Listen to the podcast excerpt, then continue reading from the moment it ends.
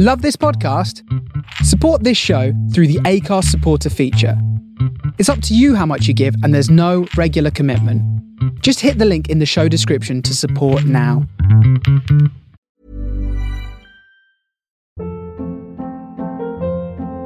Hold up. What was that? Boring. No flavor. That was as bad as those leftovers you ate all week. Keke Palmer here, and it's time to say hello to something fresh and guilt-free. Hello Fresh. Jazz up dinner with pecan-crusted chicken or garlic butter shrimp scampi. Now that's music to my mouth. Hello Fresh. Let's get this dinner party started. Discover all the delicious possibilities at hellofresh.com. Selling a little or a lot? Shopify helps you do your thing however you cha-ching. Shopify is the global commerce platform that helps you sell at every stage of your business. From the launch your online shop stage to the first real life store stage, all the way to the did we just hit a million orders stage. Shopify is there to help you grow. Shopify helps you turn browsers into buyers with the internet's best converting checkout. 36% better on average compared to other leading commerce platforms because businesses that grow grow with Shopify. Get a $1 per month trial period at shopify.com/work. shopify.com/work. Hey Dave. Yeah, Randy. Since we founded Bombas, we've always said our socks, underwear and t-shirts are super soft. Any new ideas? Maybe sublimely soft or disgustingly cozy. Wait, what? I got it. Bombas absurdly comfortable essentials for yourself and for those facing homelessness. Because one purchased equals one donated. Wow, did we just write an ad?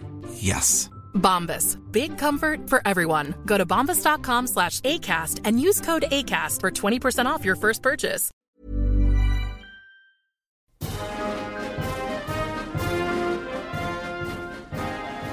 Welcome to the Battlefield Show. I am Scott Gibson, your Commander in Chief guiding you through the battlefield of life.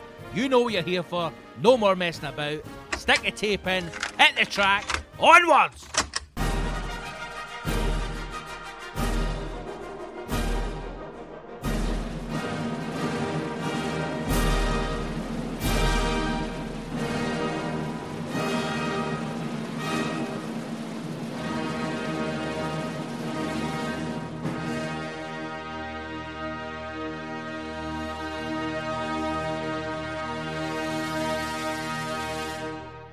How we doing, team? Episode seven. We are fucking. I mean, we're building content. That's what we're doing. Episode seven of the Battlefield Show. Welcome back to our masses. I mean, I'm looking at the numbers now. You're you're talking.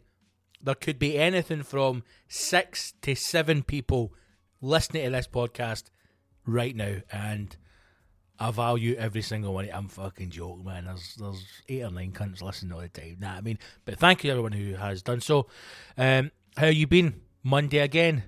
Monday, the bastard, and 18th of November.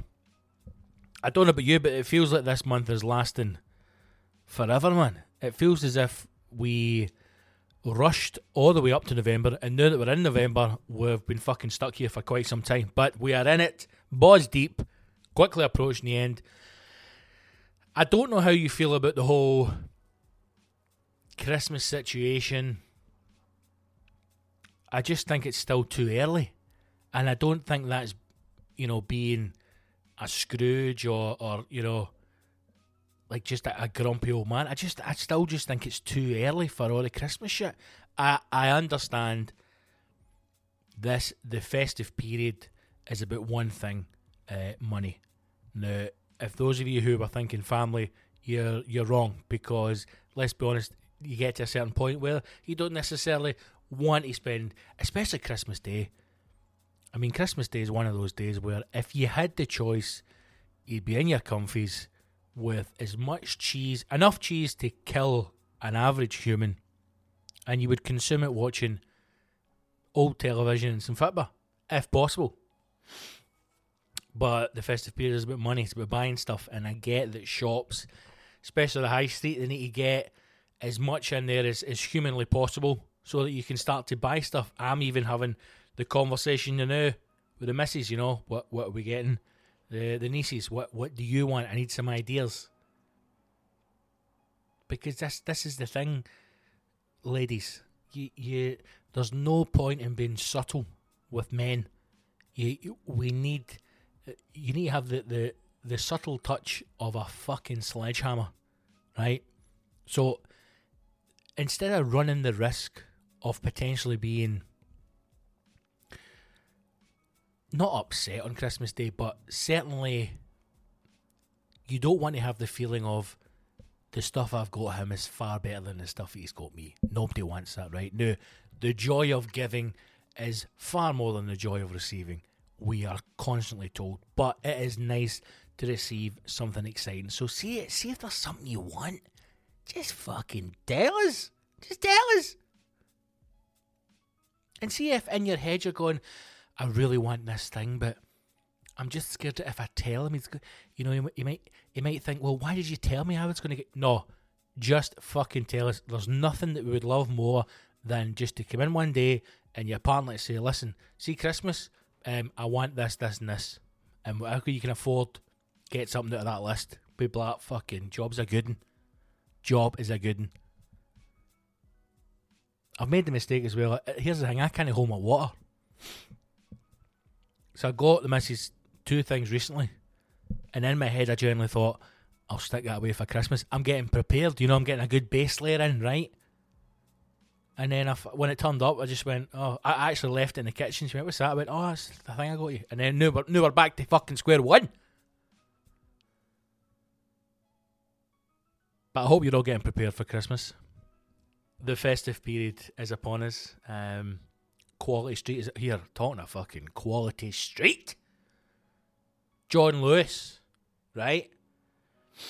Now, I used to think John Lewis was like a kind of fancy shop for cunts, right? Posh bastards. Basically, there was a time when Marks and Spencer's was the fancy shop, right? And then Marks and Spencer's got a wee bit kind of shitty, and they started doing, you know, cheaper food and and anybody could shop in Marks and Spencer's, right? And it lost its touch. And then I thought John, fuck, John Lewis is the place where the dafties go, right? But it's just effectively a a department store that just sells decent gear, right? It's not that expensive. And long story short, in John Lewis, I don't know what I don't know what we're looking for, but but we're in and um, ended up getting a few bits and pieces. Right, you're digressing here, Scott. Get to the point. Quality Street. So, I'm on a floor. This is John Lewis in Edinburgh, and there's a wee lassie standing. A wee lassie. She's a woman, a young woman standing. And there's Quality Street. Right now, it's in like kind of buckets. Right, or it's like a, a display case. So, if you imagine all the stuff that comes in a Quality Street tin, it's all broken down into individual buckets. Right, and I was like, "What the fuck's that all about out there?" You can customize a tin a quality street. Let, let me just say that again. You get a tin. Now, if you want, you can put a name on it. Right? You can put like mum, dad, father, papa, mother. I don't know if you can put cunt on it. They might not let you put a swear word on it, but put a street name. That was one of the things you can put a street name on. it. Anyway, you get a tin and you fill it wherever the fuck you want.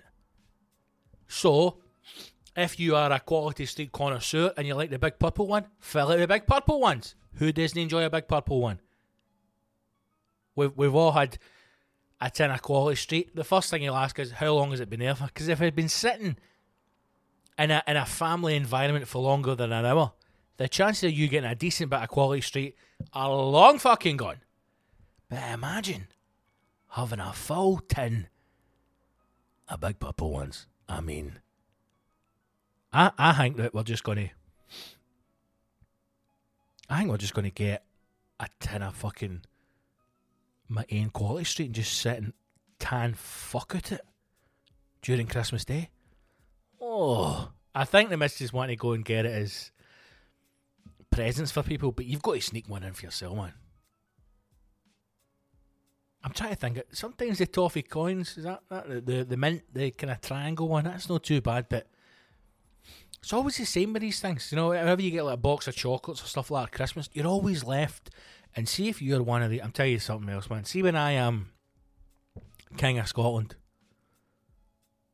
when the Tories get back in and the revolution comes, Scotland finally leave, and then the Great War of 2030. Um, couple of things I'm going to bring into into pass into power.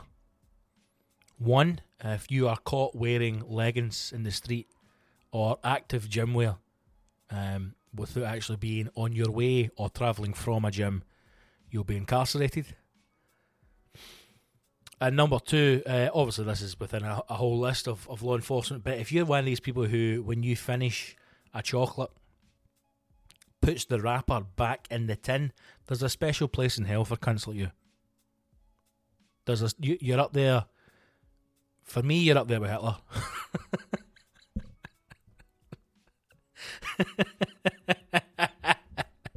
did this cunt do? Fucking guess six odd million Jews. You're, oh, what a bad bastards. And him, he put the wrappers back in a tin of Quality Street. You fucking disgust me. but yes, Christmas is upon us. Get yourself a John Lewis, man. Tell him the big man sent you. 50% discount. Remember the junkies used to come in the door and let rob stuff, so they'd let chat the door and, and offer you things. Do you know what I mean? They used to get junkies there that would like, they would take orders. so you get in and be like, uh, all right, man, I've got a couple of CDs, and it's just blank CDs. It's just something they've lifted at the shop. Shampoo. Is there anything you're looking for? Is there, is there anything you're looking for? These these junkies are pioneers. They they are effectively Amazon before Amazon became a thing. A junkie that would steal to order is effectively what Amazon is now. Think about it, right? You, it's a it's a, a faceless transaction. No physical money changes hands. You click a wee button to say you want it, and it arrives. Usually, nine times out of ten, delivered by someone who's had drug addiction problems in the past. There's, there's, sometimes junkies are the, the the minds that they have, man. I mean, they're the most focused business minds there is. You you you think if you if you're on, I mean, I don't even know what people get nowadays for signing on. I don't imagine it's much, but these fuckers can make it stretch a month and continue to feed a drug habit. You should put a, a junkie as Chancellor Exchequer. Sort this nonsense out. After Brexit, fucking Mad Davy. We Mad Tam in the front row going, I'm going to fucking. they used to steal the order. I remember somebody came in the door and they had like a, a set of razors, like clippers, to sell. Nah, mate, nah, nah, nah, not for me, man. You any bath towels? No, mate, but I'll get you some. Might call you after. And then just go and rob bath towels. What's that got to do with John Lewis? I don't know. This is how these conversations work. We fucking just go off in tangents. Maybe you could employ a junkie to frequent John Lewis and steal whatever you need. I imagine it would be rumbled straight away by the uh, ex paramilitaries that run John Lewis security system. Also, John Lewis let you take Doug's in. The tour manager enjoyed a, a pleasant stroll around John Lewis uh, this, this very afternoon. So get along, man. I imagine you can get these quality street things elsewhere. It's the only place I've seen it. This this podcast is not sponsored by John Lewis. However, if they want to sponsor it, I'll fucking happily take the money. I did uh, see this week. I never realised there's a guy in America called John Lewis. His name's John Lewis, and he's got the Twitter handle at John Lewis. So obviously, I saw a wee tweet. I'm getting excited. It's that time of year again when the John Lewis Christmas advert is coming out. And to be fair to him, he's got a good bit of banter, man. You know, when people had been tweeting at John Lewis going, I have bought this um, caviar for the uh, canopy party that we're having this evening, and may I say it's absolutely disgusting. And he gives him a bit of banter back, man. So it's uh, fucking. What Twitter should be, you know what I mean? For a laugh. What social media is meant to be, having a laugh. But as usual, these things get hijacked by a bunch of fucking sour faced cunts. Twitter, Twitter, the new. I'm, I'm at my absolute wits end with Twitter, man. I have, a, I have a good strike system that's been an overflow recently, man. Which is I don't know if it's that the moon and the stars. I don't know if it's a, a, a something's been aligned somewhere that people are acting a bit more cuntish more than ever. But the strike system works as you turn off people's retweets, right? If they start retweeting a hell load of shite. And you don't you don't block people, man. That's that's an amateur move. You don't you don't block cunts, right? Because here's the thing: trolls exist forever, and there are just some people in this world who like nothing more than to see people fail, or to see people hurt, or to see people upset. And by you blocking them on social media, it's not going to change. If anything, oddly, that's exactly what they want. You know, how many times have we seen it on on Twitter especially where someone will tweet, Oh well I guess they couldn't take it then and it's a picture of them saying you've been blocked from you like, why are you such a pathetic little cunt? Even if it is a piece of shit that's blocked you. Most of the time the ones I see is like Piers Morgan or who's that other fucking nugget that kicks about you know, and, and, and they'll tweet a picture going like, oh, I guess they just couldn't take it then. You're like, hey, I mean, why are you wasting your fucking time even tweeting these people? Why are you wasting your time engaging on any level with someone who you either despise, someone who you hate, someone who you completely uh, disagree with? You've taken time out of your day to go and seek out that person, find that person, find a, a, a message, find a tweet, a quote, whatever. Then reply to them, engage with that person, and then push it to the point where they have blocked you so you can't see anything else, and you then take the time to screenshot that and put out your post. Guess they couldn't take it. How invaluable is your time? That's what I often think about trolls, man. Something that has happened quite recently in in my in my game in comedy, man. And it, someone was doing a gig, and uh, it was a, a, huge gig, man. Absolutely incredible, considering the the number of people that came along to this gig. And the, the abuse, man, just the, the vile hatred and jealousy that you see. And you're thinking, you you have you have taking time out of your day to engage with this. Now, the, the people who you're trolling, I don't give a fuck. I still get it now. I, I get the other day somebody tweeted something. I know sometimes people think they're funny by you know messaging you back a kind of cheeky remark or a comment sometimes. And I've I've had people message me going, "Oh, did you see that?" I don't, couldn't give a fuck, man. My time is far too valuable to engage in this kind of stuff. The, the best thing you can do, the uh, especially for Twitter, man, is like you, you mute people, right? So you just don't see them; they just don't exist anymore. You don't you don't need to engage with it. I was kicking with, with someone last week, and um, she was telling me about some some abuse that she'd been getting on, on, on Twitter again because of a, a comment that she put up about something that was in the news. And I'm going, why why waste why waste your time engaging with these people? Because oddly, that's exactly what they want. You know, they're, they're so unhappy and sad in their own little world that they need this validation by almost feeling as if they are passing their sadness and their anger onto someone else. And that's what the trolls get, man. It just feeds feeds them, you know. I just don't engage with it, man. I just don't even bother with it. Social media the now is just fucking it's horrific. And a lot of the, the, the other sides of that is I think the problems, especially now, right, because we've got the election coming up, so you can imagine it's all fucking full guns, right? And even in comedy, the now comedy was a thing where we would openly make light of a subject or, or discuss things, but as long as you are on the, as they would say, the right side of the argument, which in this case is, is the left now I'm I'm I'm an SNP man. I have been since a, since I was a young guy, and I I will continue to be. I, I imagine. Um, for me, Labour in Scotland is is useless. Uh, I mean, don't even get started in the Tories, man. But if you openly hold an opinion that is against the majority, especially within a creative world, then you have no idea the backlash that's going be just now. And I just think that pe- people are, especially even at this time, people are meant to be having conversations. And, and to tie that back to social media, people will build a community for themselves with people who share the exact same views as them.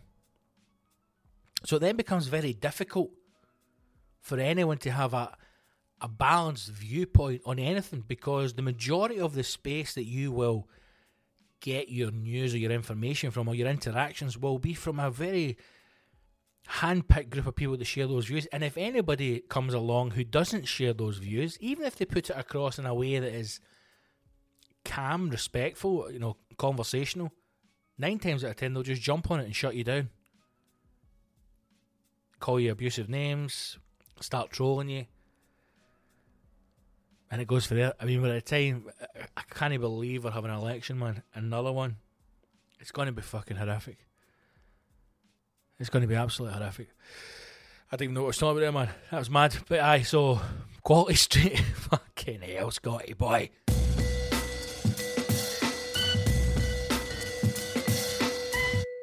One thing, obviously, that's been a big news story, um, and I imagine most of you have seen it in the news. The fucking Mad Andy, the bold prince, Duke of York. Eh? He had 10,000 men and he sent them out to get wins. Prince Andrew, uh, the Duke of York, uh, he did the interview for the BBC. Now, I um, the only the only good thing about about this story or this situation is unlike the whole fucking Savile bollocks. Now, I know Savile was taking Wayne's, right?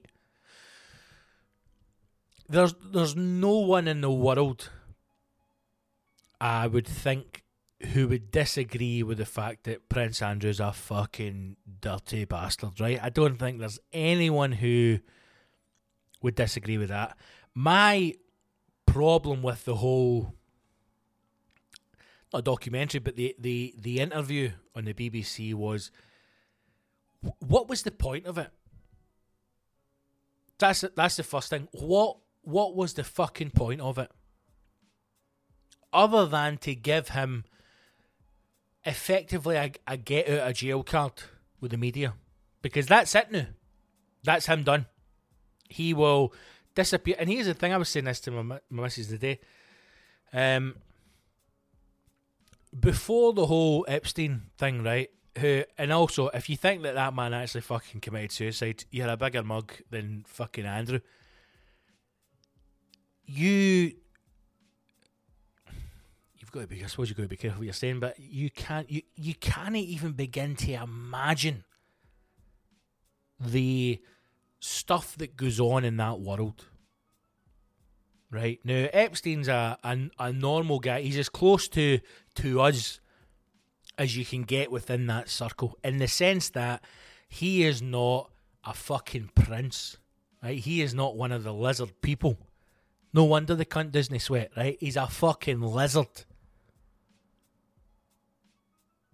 I mean, even that with the fucking sweat.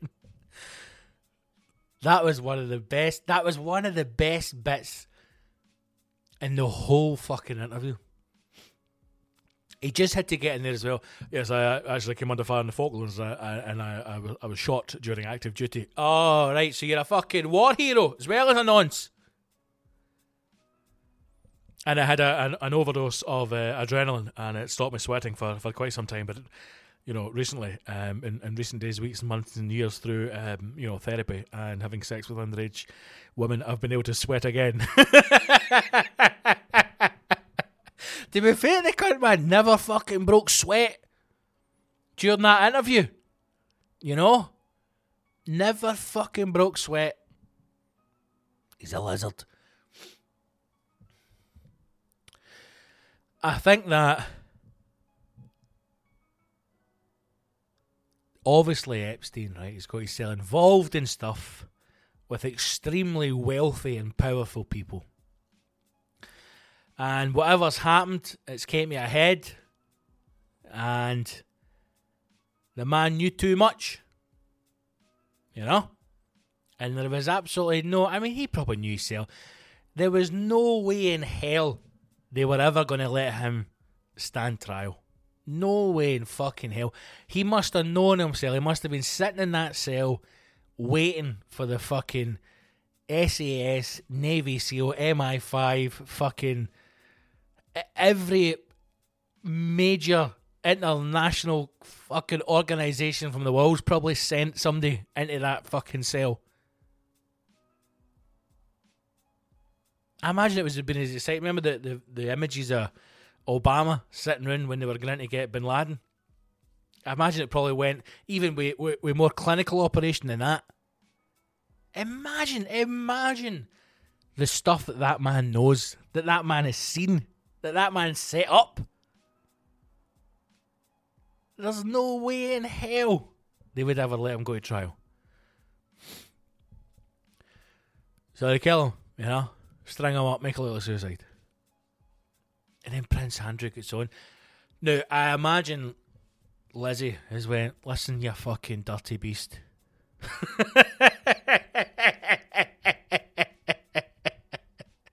See, I always imagine the Queen in this situation like sitting with like a fucking leopard print dressing gown on, a pair of slippers, hairy legs, right? Because she's not shaving anymore, man. She's fucking in her nineties. Know what I mean, sitting smoking a fag, sick corgis at her feet, big massive heat on the fag, refusing to put the ash in a tray. Bring the cunt in. Now you listen to me, you fucking daft bastard. I'm sick of bailing you out. You're to sit down with that mad bird for the BBC and you're going to tell her all the shit you've been getting up to. Do you understand me? I just thought it was a complete waste of everybody's time because, like I said, it's just giving him, I think, a, get out of jail card in the sense that he can go, look, I'm not discussing this anymore. I've given my interview to the BBC and that is me done. Because you're never going to, nobody's ever going to bring charges against Prince Andrew. It's just not going to happen. You imagine the, the resources that are, they fucking killed Diana for God's sake? They killed a woman in a tunnel, and everyone of you fucking believe that. They they killed one of their own, and you think anything's going to happen to Prince Andrew? When he's doing that interview and he's reading out some names of people, I'm going. There must be MI5 agents just standing in the back, fucking writing these names down to a hit list. Going right, we'll start with him. We'll just work our way down if you were at one of these mad orgies or one of these sex parties in like a these New York apartment or on a fucking island, you'd be keeping your mouth shut, man. You're going to end up with a broken bone in your neck, fucking hanging for a cell. so what what I'm saying is, I just felt that if you've got one opportunity, even when they, when they start, you know, when they had them walking down the corridor, as if they're best pals. As if got, oh yes, this is Buckingham Palace. This is a, a, a painting that um, my mother, the Queen, your Queen, um, actually stole from, from the Nazis. I say stole. Um, they would give it to her as, as a present. Um, even that, you're going. If you are going there to be effectively an investigative journalist, right, to really put him on the spot and quiz him on serious allegations, not only against him but against someone who is clearly is a very good friend of his you would go in heavy. They probably need to fucking should have drafted Paxman in for it, but man, then they probably wouldn't have done it. That whole walk at the start, man, then they sit down and it's all oh, your Royal Highness, thank you for I mean even that even even that felt as though when she was addressing him as Sir and Your Royal Highness, even that felt as though it was coming across as Don't you forget who the fuck I am and I will do whatever the fuck I want to whoever the fuck I want. Because you are sitting in Buckingham fucking Palace. Do you know who my ma is?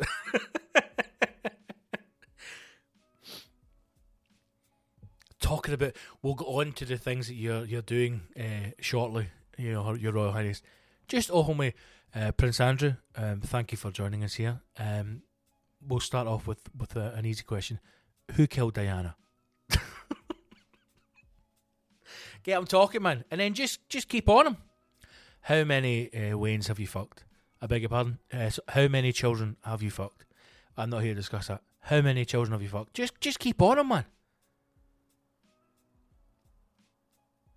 Instead of this, but but it, it was convenient to stay at your friend's house. Ah, it's convenient to stay at my friend's house. Do you know why it's convenient to stay at my friend's house? Do you know how hard it is to sneak 14 year old prostitutes into a hotel? Very difficult. it just felt like a complete waste of time. That's what it felt like. It felt as if he's clearly talking shite, he's clearly talking nonsense, and nobody's pushing him. You know? Even if it's like, is there anything you want to say? He's going, no, fuck off. the bold Prince Andrew, man, you can't even begin to imagine the fucking shit that goes on. Now, obviously, there's there's loads of stories and that I imagine some of you have heard, right? And and apparently there's like newspapers that have got these super injunctions and super duper fucking Captain America injunctions and stuff. There's stories in a vault somewhere that can never be released. And I've I've heard stuff from people who used to be journalists, and I'm, I'm sure a lot of these are just fairy tales. You mean it's spoken about by other journalists? But the, the big one was that I had heard Gordon Ramsay and fucking Gary Lineker were meant to be having an affair, right? All that stuff. And the one, the beautiful one that I heard was that apparently Tom Cruise, the bold Tom Cruise, has a sex island. Sex island. Tom Cruise is a sex island. Um, fuck knows where it is. But even this, the, the American Cayman, I don't know where any of these places are. You know, it's like a, it's like another planet. How, how is the, the climate events, tsunamis wiping out all these beautiful tropical resorts, and yet these fucking pedo hunters have got vast compounds in the middle of fucking nowhere. Anyway, so the story here was that Tom Cruise is a sex island, um, and he takes up to uh, 20 rent boys on the island, uh, and he releases them. he releases them uh, on the grounds of the uh, compound, and then he hunts them. he hunts them and he fucks them. Right now, when someone tells you that apparently there's a story that Tom Cruise is a sex island on which he, because the, the thing that shot at first was was hunt, right? So there's obviously an element of that's what gets him excited. He hunts rent boys, and uh, when he catches them, he, shags them, right? First time you hear that, you go, "Don't talk fucking nonsense, right? You're, you're if you're not, you're drunk, you're steaming."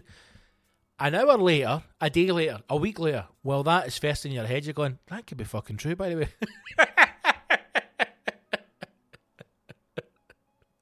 That could be true. And here's the other truth of it. See, because it's a guy hunting guys, nobody fucking cares. Tom Cruise can hunt all the wee fucking male rent boys he wants. Nobody would give a fuck. So I can't even begin to imagine what goes on in the lizard world. What some under his eye, blessed be the fruit, Illuminati fucking lizard god God knows the shit that these people got up to, man. Even in your head, if you can imagine the most fucked up debauchery that you can think of, some eyes wide shut, fucking. Oh, at Disney, um, it wouldn't even come close to the most vanilla, basic shit that these people got up to. And I tell you what will happen to Prince Andrew? Fuck all. That's what happened to him. Because here's here's the other thing as well. See, before all of this kind of came to a head and he did the interview, where was he? Nobody fucking knows. You hear nothing of the man. That's the one thing that you've got to dip your cap to the bold Liz. That that fucking palace, the royal family, they are watertight nothing fucking gets out. You know, and unless unless there's a story they want to spin or, or something that they want to discuss or speak on, fucking watertight, man. So you think of some of the stories that have got out, imagine the fucking shit that has gone on that they don't even allow to reach to the press all that'll happen, he'll get his knuckles wrapped off off his maw. You know, maybe she'll take a couple of paintings off him, take some land, take a castle or something. and he'll, he'll disappear. He'll, he'll he'll withdraw from public life. He'll continue to fucking talk on these various boards that he sits on or charities that he's part of. Because that they all, it just all operates together, you know. And I saw someone mention the other day how how they felt that they were they were so they felt so unjust by the whole interview because they felt that the man has clearly done wrong, but yet will never be brought, not even to justice, but to, to be questioned for his actions. And it would it will drive you insane if you think about this stuff. You just have to accept that there is a there is a world that exists that you will know nothing of or ever be part of. And within that there there are levels of that world we operate as normal people in the normal world. We get up, we go to work, we do a job, we pay our bills, we pay our mortgage. We try and find a little bit of happiness along the way. You do so, you die, you hope you leave your family in good health. And you move on to whatever happens next. And then there are people above you who have extreme wealth, who have incredible resources at their, their disposal who will operate in a world that you, again, won't even know the beginning of or exist or what happens in it. And then there is a level above that aristocracy, people who are born royal families. In that world, again, it would blow your mind if you even knew half the shit that goes on. So you just need to think, hey, let them fucking go on with it. Let them fucking go on with it. Bold Andrew, man. Duke of York. I was reading a thing actually about him that, uh, so he was born, when is he? 1960? Aye, 1960 he was born, right? Now, at the time of his birth, in 1960, he was second in the line uh, for succession to the throne, right?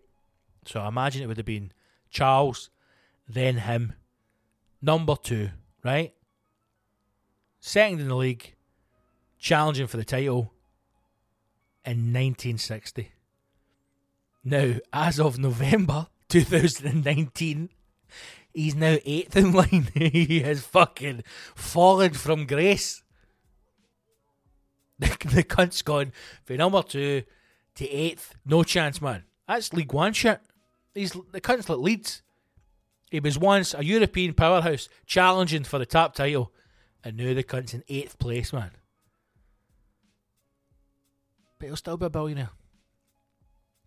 Never have any worries, never have any stress. Cunt doesn't even sweat. Cunt doesn't even sweat. That's how fucking cushy he is. He's out there pumping wains on a sex island, and the cunt doesn't break sweat. But yet, we have got to go to work tomorrow. Some of you are probably listening to this on your way to work. Some of you might be listening on your way home from work, having a shit Monday. I am recording this podcast a mere mile, one mile from Holyrood Palace. Imagine the, the wealth is in there that could be redistributed among the country. But hey, we need the royals, you know? They've got to keep the American and Japanese tourists coming in. That's a different conversation for another day.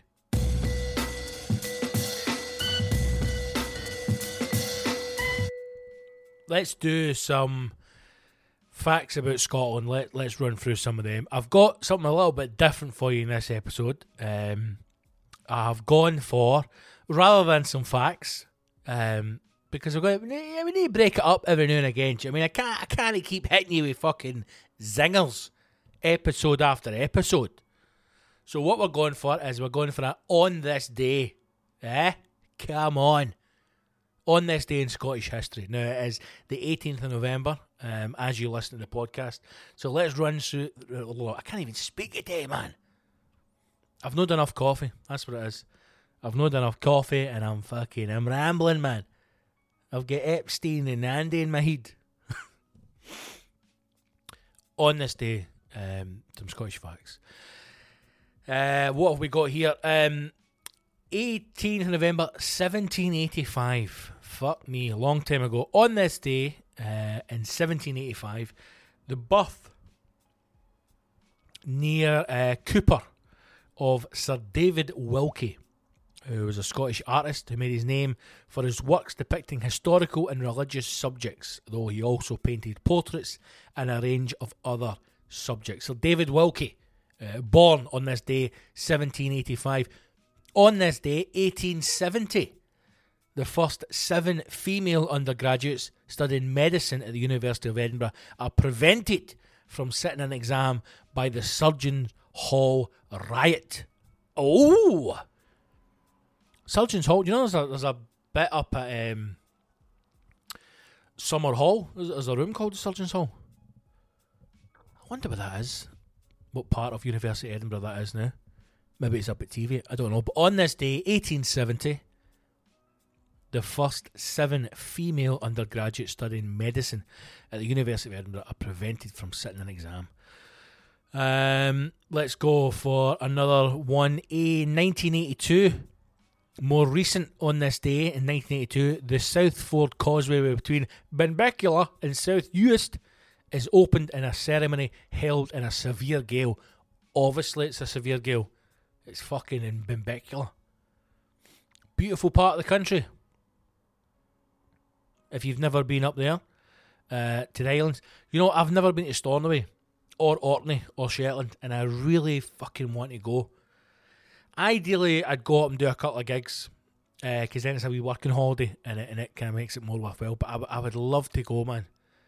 I'd love to go up to Stornoway and I'd love to go up to the islands.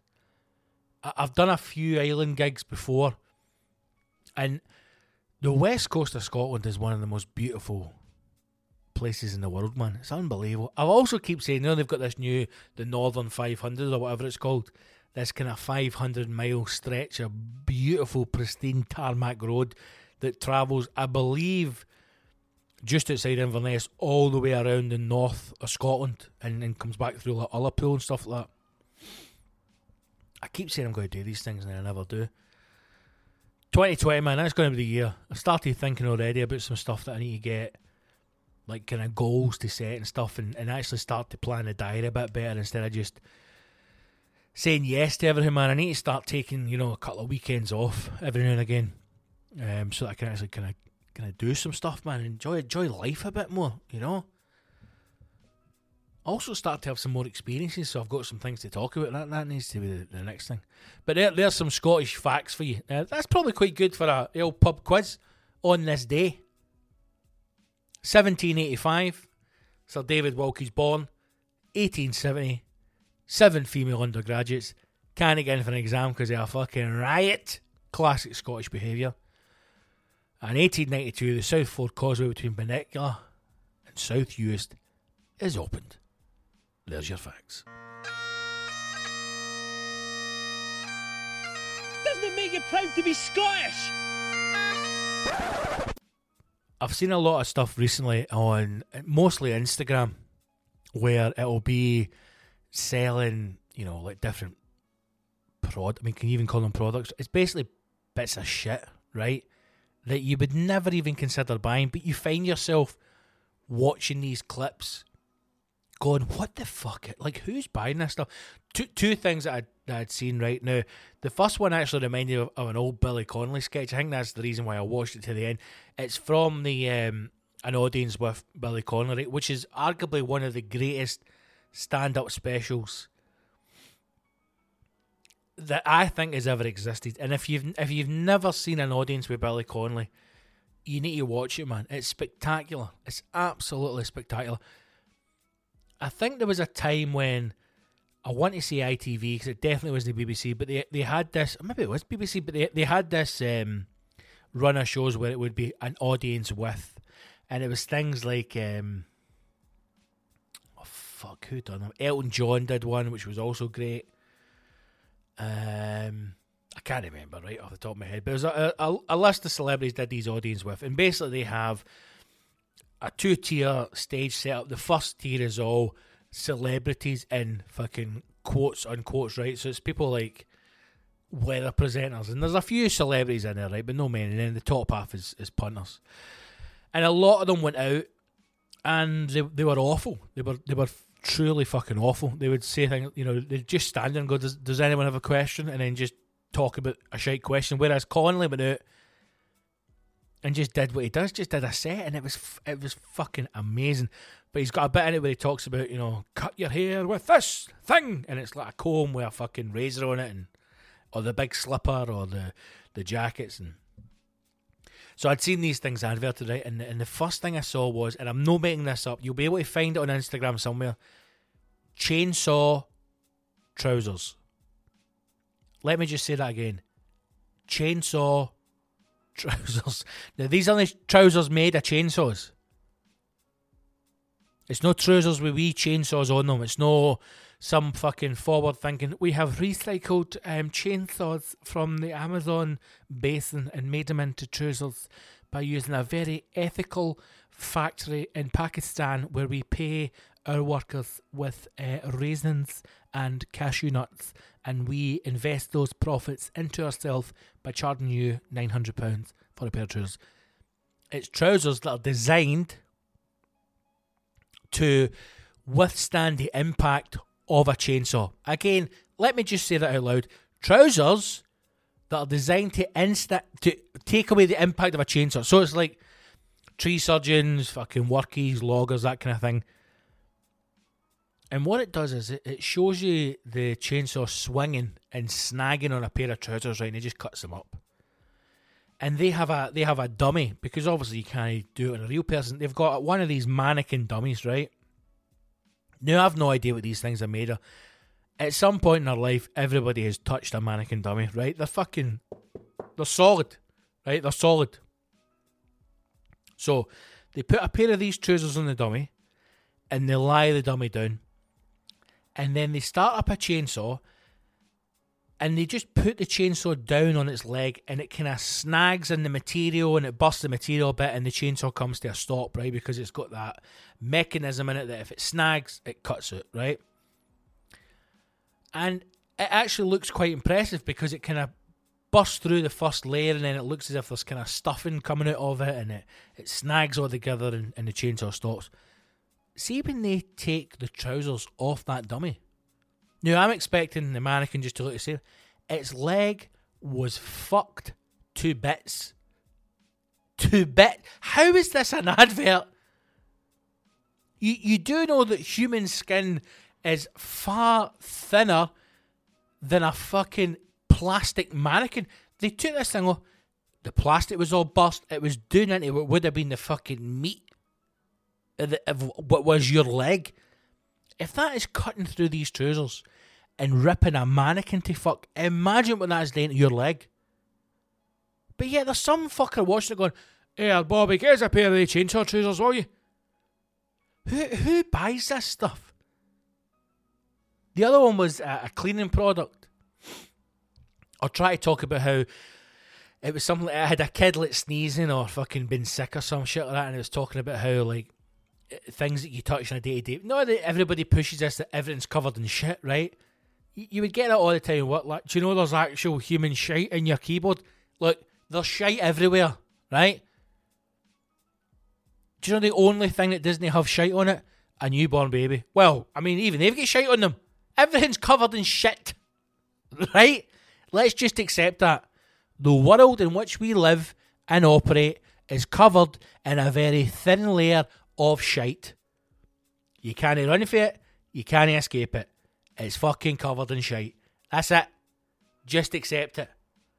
They they had these things It's like cleaning your phone and in between wee bits and going through all the kind of nooks and crannies of your phone and make sure you clean it out because there could be stuff in there. There's shit. There's fucking the amount of farts that you do during the day. There's, there's shit particles everywhere.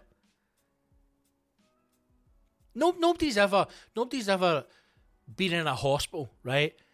And you've gone in A and E, going, I'm feeling, I, I feel terrible, doctor. I really feel, I'm just not feeling great. Can, can you speak to somebody? And talk, talk us through your day. What, what is it? Let's take some bloods, man. Let's take some blood tests. let's just see what's going on here. And then next minute, fucking alarms going off, doctors running in, you've been quarantined, they've shut a part of the hospital down. You know, they've got your family up next to kin. There's a priest there ready to speak to you. What's the matter, doctor? He's been exposed to too much feces on his fucking keyboard. There's shit everywhere, man. I just don't understand who's buying this stuff. It had to go somewhere. There was a time when does QVC even still exist anymore? It must be. Somebody's mom must still be sitting fucking buying stuff off QVC. They- They've got to find a way to punt this crap. Do you know what I mean? And, and I suppose, again, social media makes the, the perfect place to do it. You're sitting at home, bored, just scrolling. Next thing you know, the wife said Were you having a drink last night? No, I wasn't. When I went to bed, did you sit up and have a couple of beers? Oh, honestly, I swear to God. Why are you asking that? Because there's a fucking six pair of chainsaw trousers just turned up. six pair of chainsaw trousers, half a litre of rubbing alcohol, whatever the fuck that is.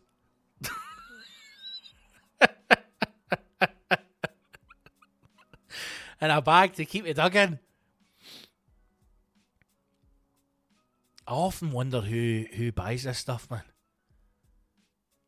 I'd seen one. It reminded me of something because I, I used I bought a when I was a young fucking boy racer back in the day with my Vauxhall Corsa. Drapped sixty man. Drap it. You got to drap it, mate.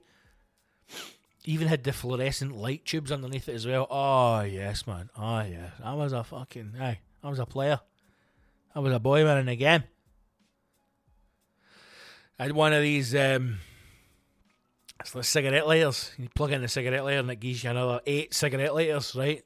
So you can fucking every one of your pal can have a fag and they go at one time. Basically so you can plug all your shit in, you know, and run it all off your fucking cigarette lighter.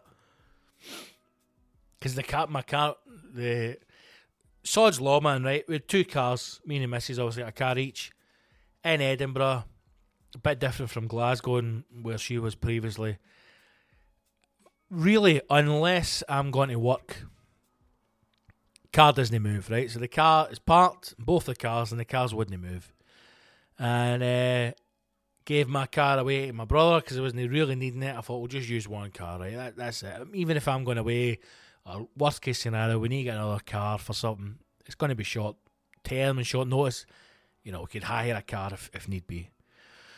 And, uh, you know, Sod's Law, as soon as I give my car away, her car's fucked, right? So it's got to go in the garage. You actually called RAC now, this wee guy, man. Oh my god. You know, sometimes when when you meet somebody and you think this guy's gonna be a pain in the ass, and then after a couple of minutes you think, you know what, this guy's actually alright. Nice wee guy, man, just rocked up. Now this is about half past eight at night, right? And I think it was Monday or Tuesday. And uh, I knew the car was fucked, man. Long story short, front suspension spring is fucking snapped on the thing, uh, making a hell of a noise. So phone see it. And uh, he turns up and he says, Right, uh, right, mate, just jump the motor and uh, turn the wheel, turn the. So I turns the wheel, full lock. Make sure it's full lock, because obviously if it's no full lock, you know, they can't see fuck all. turns it full lock and he goes, Oh, big man, there's a crack. there's a crack, big man. I went, What? He went, oh, your, your spring's cracked, big man. Fuck me. Jesus, fuck. So basically, drives to the garage, right? Still, still driving. Somehow the spring is snapped, and instead of busting through what is the plate that holds it in, um, and all he kept saying to was, "Every time I see these, mate, you know, it just fucks the tire. It just fucks the tire." I mean, technical. uh, excuse me. I imagine. I imagine when they turn up at a job, right, that they must just love it if within the first thirty seconds they can understand that you're just a you're just a bloke, you're just a normal guy. Because you know everybody has the RAC or the or not everybody, but most people will have it, right?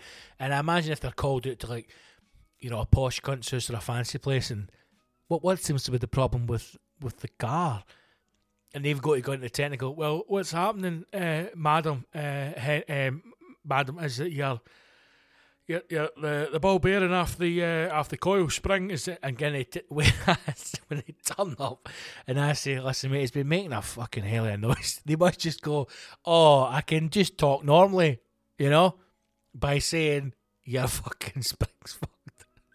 but all I kept telling him was, um, every time I see these, mate, it just fucks the tire. You know, that's technical speak for burst your tire. Just fucked it. Just fucked the tire. Drove me to a garage. Well, I, I followed him round to this garage, not too far from the house. Um, we're going to leave it right now. He's telling me all things like uh, so many garages. Mate. I think I think a car garage is the last frontier of piracy that still exists. I think now most people are clued up on joiners, plumbers, sparks, even a even a builder. Like if you're getting a a high end bit of work done to the house, you know, like a, a wee grand design number, there are enough places you can go now where you can see someone's portfolio. Like you can physically go and see work that they've done. Or if you're getting something small done in the house, you know, you're getting like a downstairs toilet, whatever it is, you can be, you will know someone who's had a bit of work and they'll, they'll refer you to a person, right? But I think a car garage is the last bit, the last frontier for real pirates because there's, there's so many garages.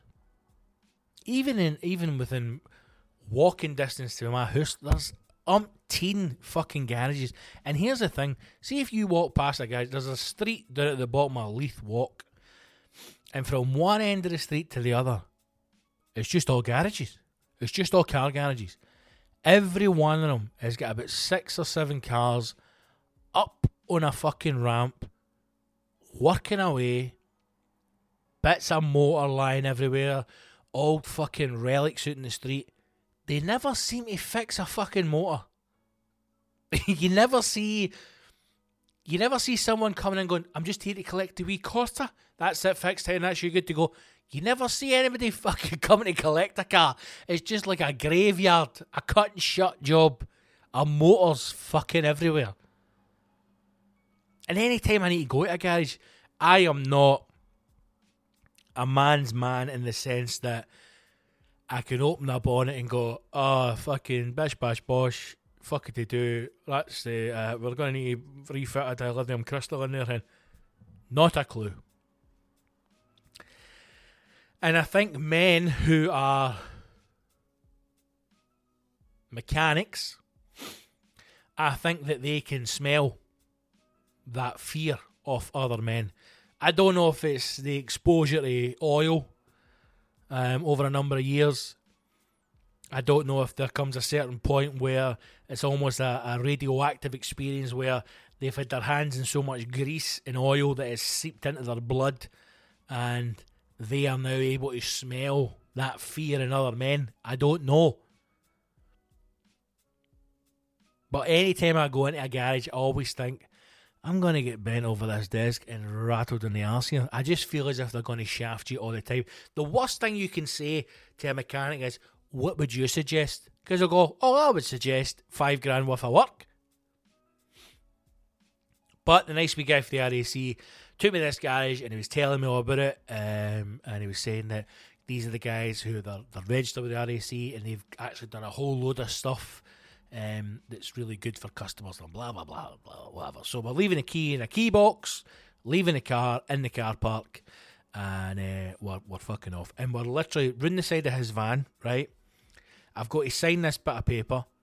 Uh, bit of paper. It's an electronic screen, right? Because it's all electronic now. And I'm walking round the back of the car with him, back of his van, and I'm going to get in the passenger side because he's driving me home, right?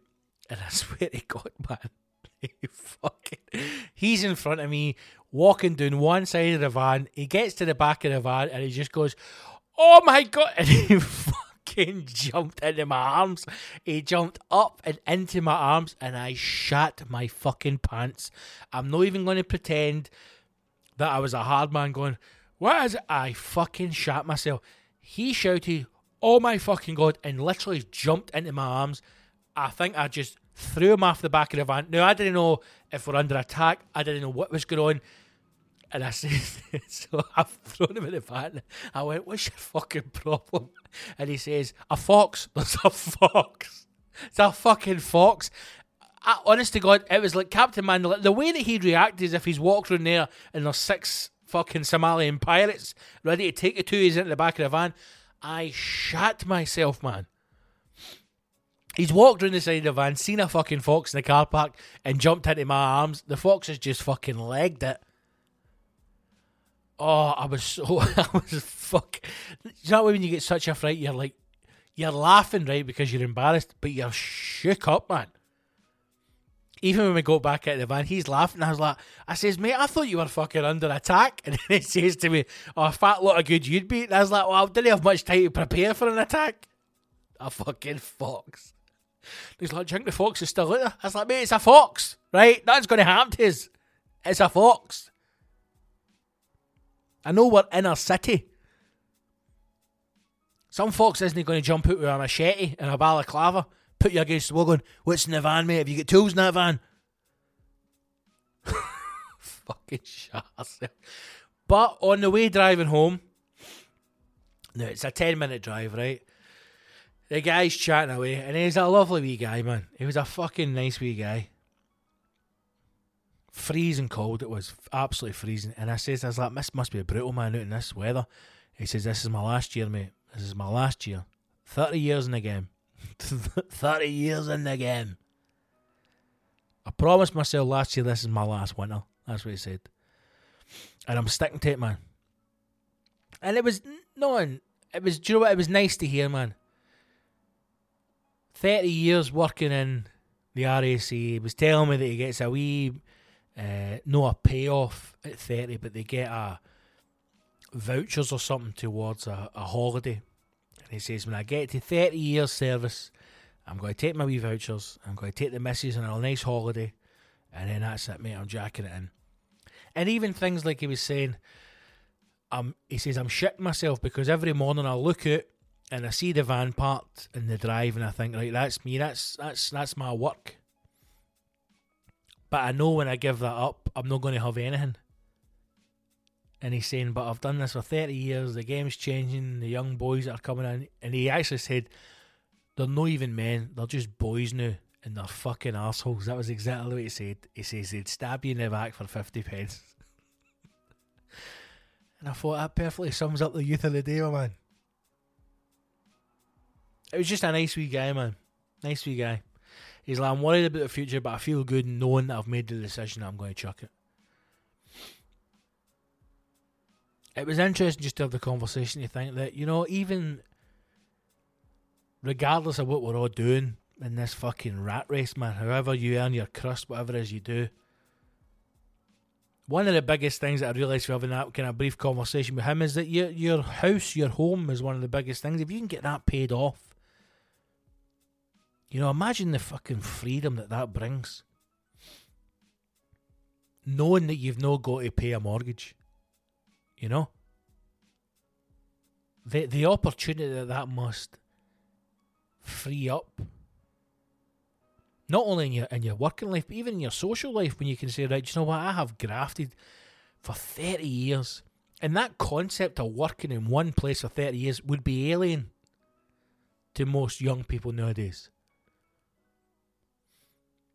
But you've grafted in that thirty summers, thirty winters, freezing cold, tens of thousands, hundreds of thousands of miles of driving, fixing motors. For what? For what? For to have your own wee bit of security, to get your own wee house and pay it off. And now it's paid off, you fucking run. That that's what I remember coming in and I, and I said that to the missus after. I was like telling her about the wee guy and telling her about the fox and I says that's the way to do it, man. However, however you need to hustle to get by in life, man. You do it until you're secure, you know. And then when you've got that house paid off, you fucking panic, man. And you just try and find something to just to get you by, just to help you survive. Aye, nice wee guy, man. Nice wee guy. Talk about the dogs. Good wee guy, man. And then I get the motor back 24 hours later with a fucking whopping bill to get it fixed. Thankfully, passes MOT. So we're all good, man. Back in the track. Right, we are. I mean, well, I'm I'm spoiling you with this fucking episode here. What will we do? Let's do. Do you know what? Let's let's move very quickly uh, towards the end of wrapping this up. Let's let's look at some let's look at some news items. Play the jingle.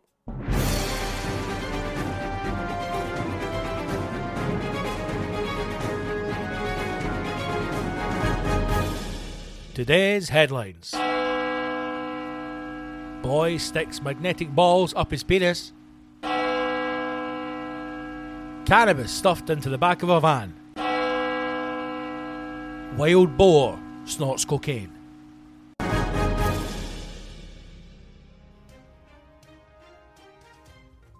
As always, absolute cutting edge. We've, we've spoke about Mad Andy.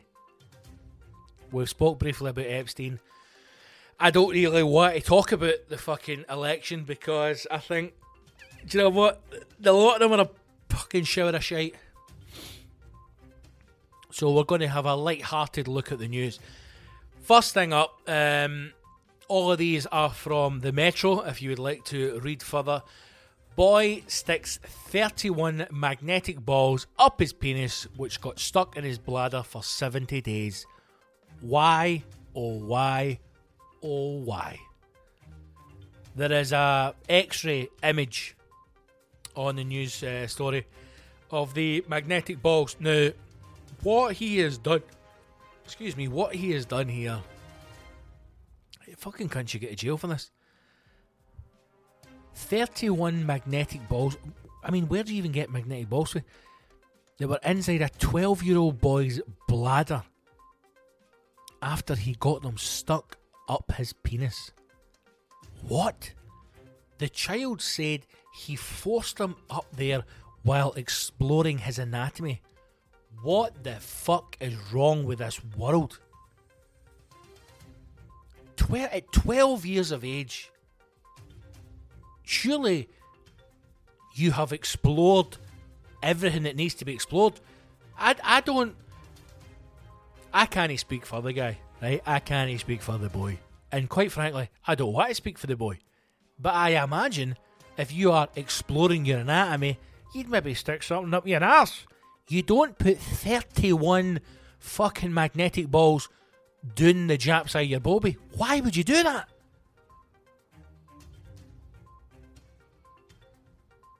It says here he was exploring his anatomy and was rushed to hospital two months later after experiencing severe abdominal pains. Do you know what? This reminds me of the fucking the last idiot that was sticking stuff to his dick. These people need these, these people need put down. There, I'm saying it. I know it's a 12 year old boy. I know some people are feeling sorry for him. We need to start getting a bit more fucking hardcore. See if you if you bring your Wayne into the hospital and he's get 31 magnetic balls stuck down his fucking bobby, you're getting to jail. As a mother and father, I'm jailing you. And then, well, there's serious questions getting asked about him. Bucky balls, these are called. Fucking hell. This can't be real. This can't be real. Bucky balls. What the fuck is a Bucky ball? It says here Bucky balls are popular toys sold in the form of metal spheres which can be stacked into any shape. Oh my god. Urologist Dr. Wang.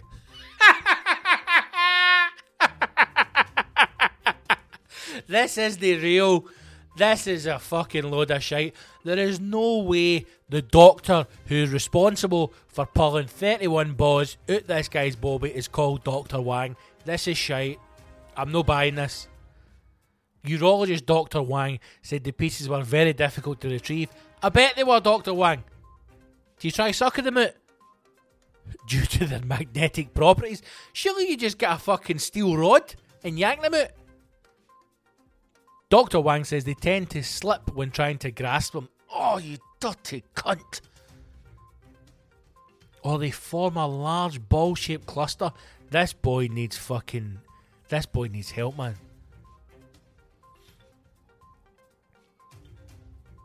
Oh. At first, it was not immediately clear to medics what was causing the young patient's abdominal pains. Dr. Wang said it didn't appear to us to be gastro in, gastrointestinal problem.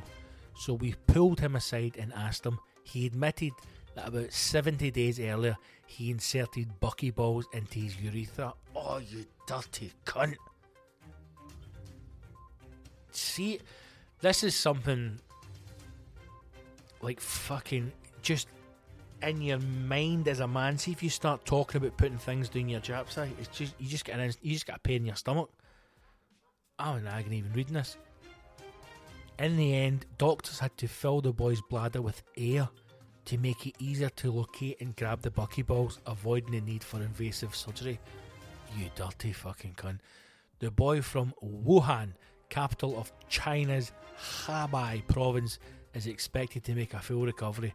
And I hope he gets a slagging for the rest of his fucking life. Well, there you go, Doctor One. Oh, people, people need help, man. That is not right. Right, moving swiftly on. Uh, let's try and get that horrific image out of our mind. Uh, back to a story with our good friend uh, Richard Hartley Parkinson. Uh, you will know him from previous episodes. He is a hard hitting journalist um, for the Metro. So let's see what the Bold Dicky has been covering this time. Forest of cannabis trees found stuffed in the back of van trying to escape floods. Yes! There's a story you don't get. We've had people slagging Boris because they can't use a mop. People moaning that they've had uh, tarmacking done, so it's stopping flood defences. Nobody is covering the story that the fucking junkies have fled the cannabis farm from the floods, apart from our old mate, Dickie Hartley Parkinson. Flood victims across South Yorkshire and Lincolnshire have been doing what they can to save their most treasured possessions from the floods, including this forest of cannabis plants. Police stopped this van in Worksop. Worksop, Nottinghamshire, after it was spotted speeding. How, why? Why? See if you are carrying a van full of fucking drugs. Why are you speeding? Why are you speeding? Just take it easy. Take it fucking easy. Chill out, man. Go slow. Put Classic FM on. Relax. You've got a van full of fucking weed. Calm yourself down. However, the driver and the passenger ran off across the fields when they were pulled over. Officers managed to get into the van and found it was packed full of bin bags filled with 25 mature cannabis plants with a street value of over £20,000. The driver, 26, was arrested nearby on suspicion of growing cannabis. Suspicion? What suspicion have you got? A van full of fucking cannabis plants?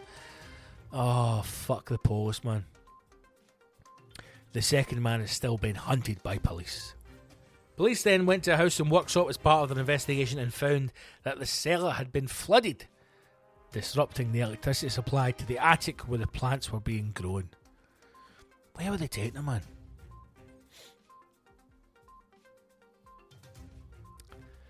The police uh, involved Sergeant Tony Runge.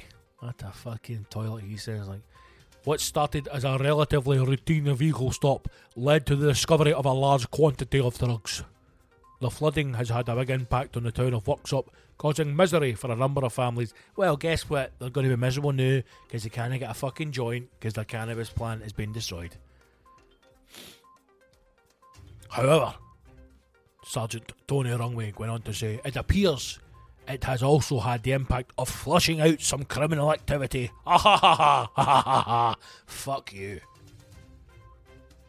See if you're driving about with a van full of fucking drugs, just take it easy, right? Take it fucking easy. I didn't even know people still grew cannabis plants. I think the thing with cannabis, nobody really cares anymore, do they? Cannabis is pretty fucking chilled out, man. I imagine even if the police caught you with a van full of plants, they'd be like, listen, fucking, it's not worth the paperwork. It's not worth the paperwork. And a final story, um, once again from the pen of arguably the greatest journalist that has ever worked on these shows, Richard Hartley Parkinson. Um, the headline simply says Wild boars snort £17,000 worth of cocaine they find hidden in a forest. Oh, what a day to be a pig. A group of drug dealers have been left £17,000 out of pocket after their stash was destroyed by a group of wild boars. They are believed to have been buried. Sorry, they believe to have buried the drugs in a forest in Tuscany to prevent them from being found by police. However, wild boars dug up the packages and were found scattered around the woods. It is not known how the animals coped with the come down. Oh, Dicky, eh? I imagine no about bacon sandwich anyway. Police knew about the drug taking hogs after listening to a telephone conversation between alleged dealers in which they were heard complaining about the boars in the Valentia Sea Valley. A phone call led to the detention of three Albanians and an Italian, with two jailed and two others placed under house arrest. The gang allegedly traded 4.4 pounds of coke every month in nightclubs in the city of Arezzo. The drug dealers are not the only people concerned about the number of wild boars in Italy. Farmers are unhappy with the damage they're causing to land, while drivers have reported an increase in accidents on the road of Italy. They were responsible for 10,000 accidents a year. They're out their fucking tits and coke! no one of them causing accidents. Fucking digging up land. They're out their fucking box!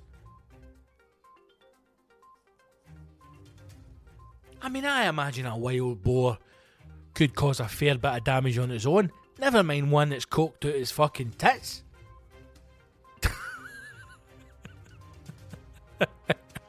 Imagine being the farmer just comes in the next day eh, and his truffles, boys. Fucking just white snouts. Say hello to my little friend. You'll never get them off it. You'll never get them off the coke, man. Once a fucking wild boar had a taste of the fucking ching ching, that's it, man. My truffling days are over, cunt. I'm fucking looking for Colombian marching powder. Maybe that's what they should do. Maybe the the police should use wild boars who were once coke addicts to locate further drug stashes. I think we're onto something here. There you go. Um, as always, wonderful news stories. Um, you had the fucking idiot who stuck 31 buckyballs doing his Japsai. Uh, cannabis uh, plant uh, farm was destroyed by the floods in Worksop.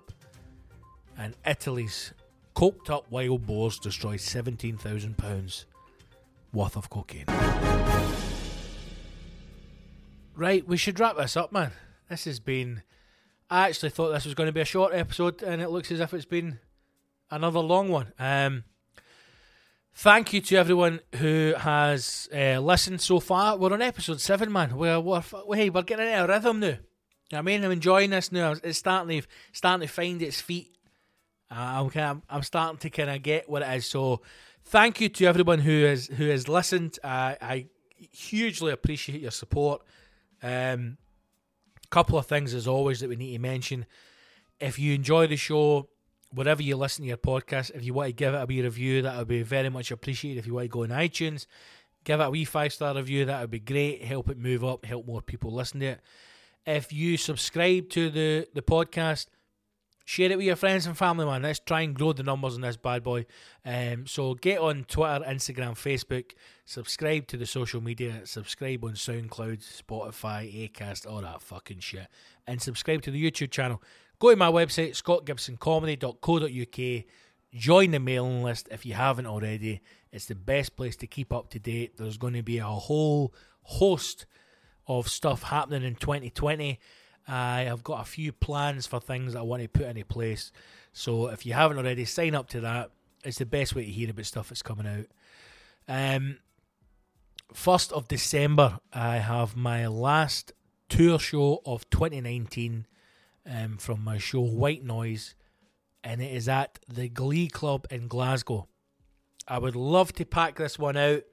Um, it would be, it would be great. It would be, it would give the show a good send off for this year anyway. Um, if we could pack this room out one final time. So it's the 1st of December. The Glee Club in Glasgow. It's a beautiful club, man. Um, if you haven't been to see the show yet, please do come along. If you have seen it and you think that the, anyone you know would enjoy it, send them my way, man, because it would be a pleasure to have you there. Go to my website for tickets or go to the Glee Glasgow for tickets as well. 1st of December. I will hopefully see you there. Um, that's it, team, man. There's a, there's a, there's not really much else to, to plug. Just get online, follow the, the social media pages, and hey, let's grow this podcast, man. I'm going to keep it coming every Monday. It's going to be another episode. Um, I'm getting more comfortable with this kind of recording setup. So let's let's grow it, man. Let's make 2020 a good year. Positive vibes. Let's fucking put it out there.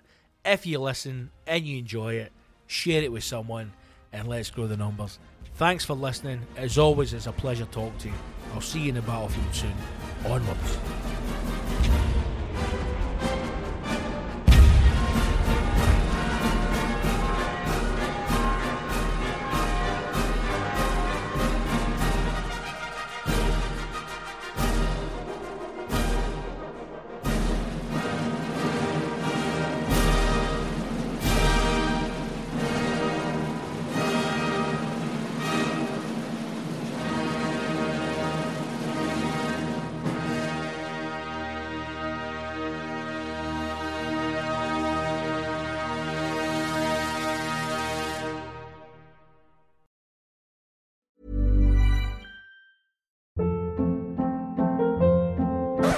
Hold up. What was that? Boring. No flavor. That was as bad as those leftovers you ate all week. Keke Palmer here, and it's time to say hello to something fresh and guilt-free. Hello Fresh. Jazz up dinner with pecan-crusted chicken or garlic butter shrimp scampi. Now that's music to my mouth. Hello Fresh. Let's get this dinner party started. Discover all the delicious possibilities at hellofresh.com. Hey, it's Paige DeSorbo from Giggly Squad. High quality fashion without the price tag. Say hello to Quince. I'm snagging high-end essentials like cozy cashmere sweaters, sleek leather jackets, fine jewelry, and so much more. With Quince being 50 to 80% less than similar brands. And they partner with factories that prioritize safe, ethical, and responsible manufacturing. I love that. Luxury quality within reach. Go to quince.com slash style to get free shipping and 365 day returns on your next order. Quince.com slash style.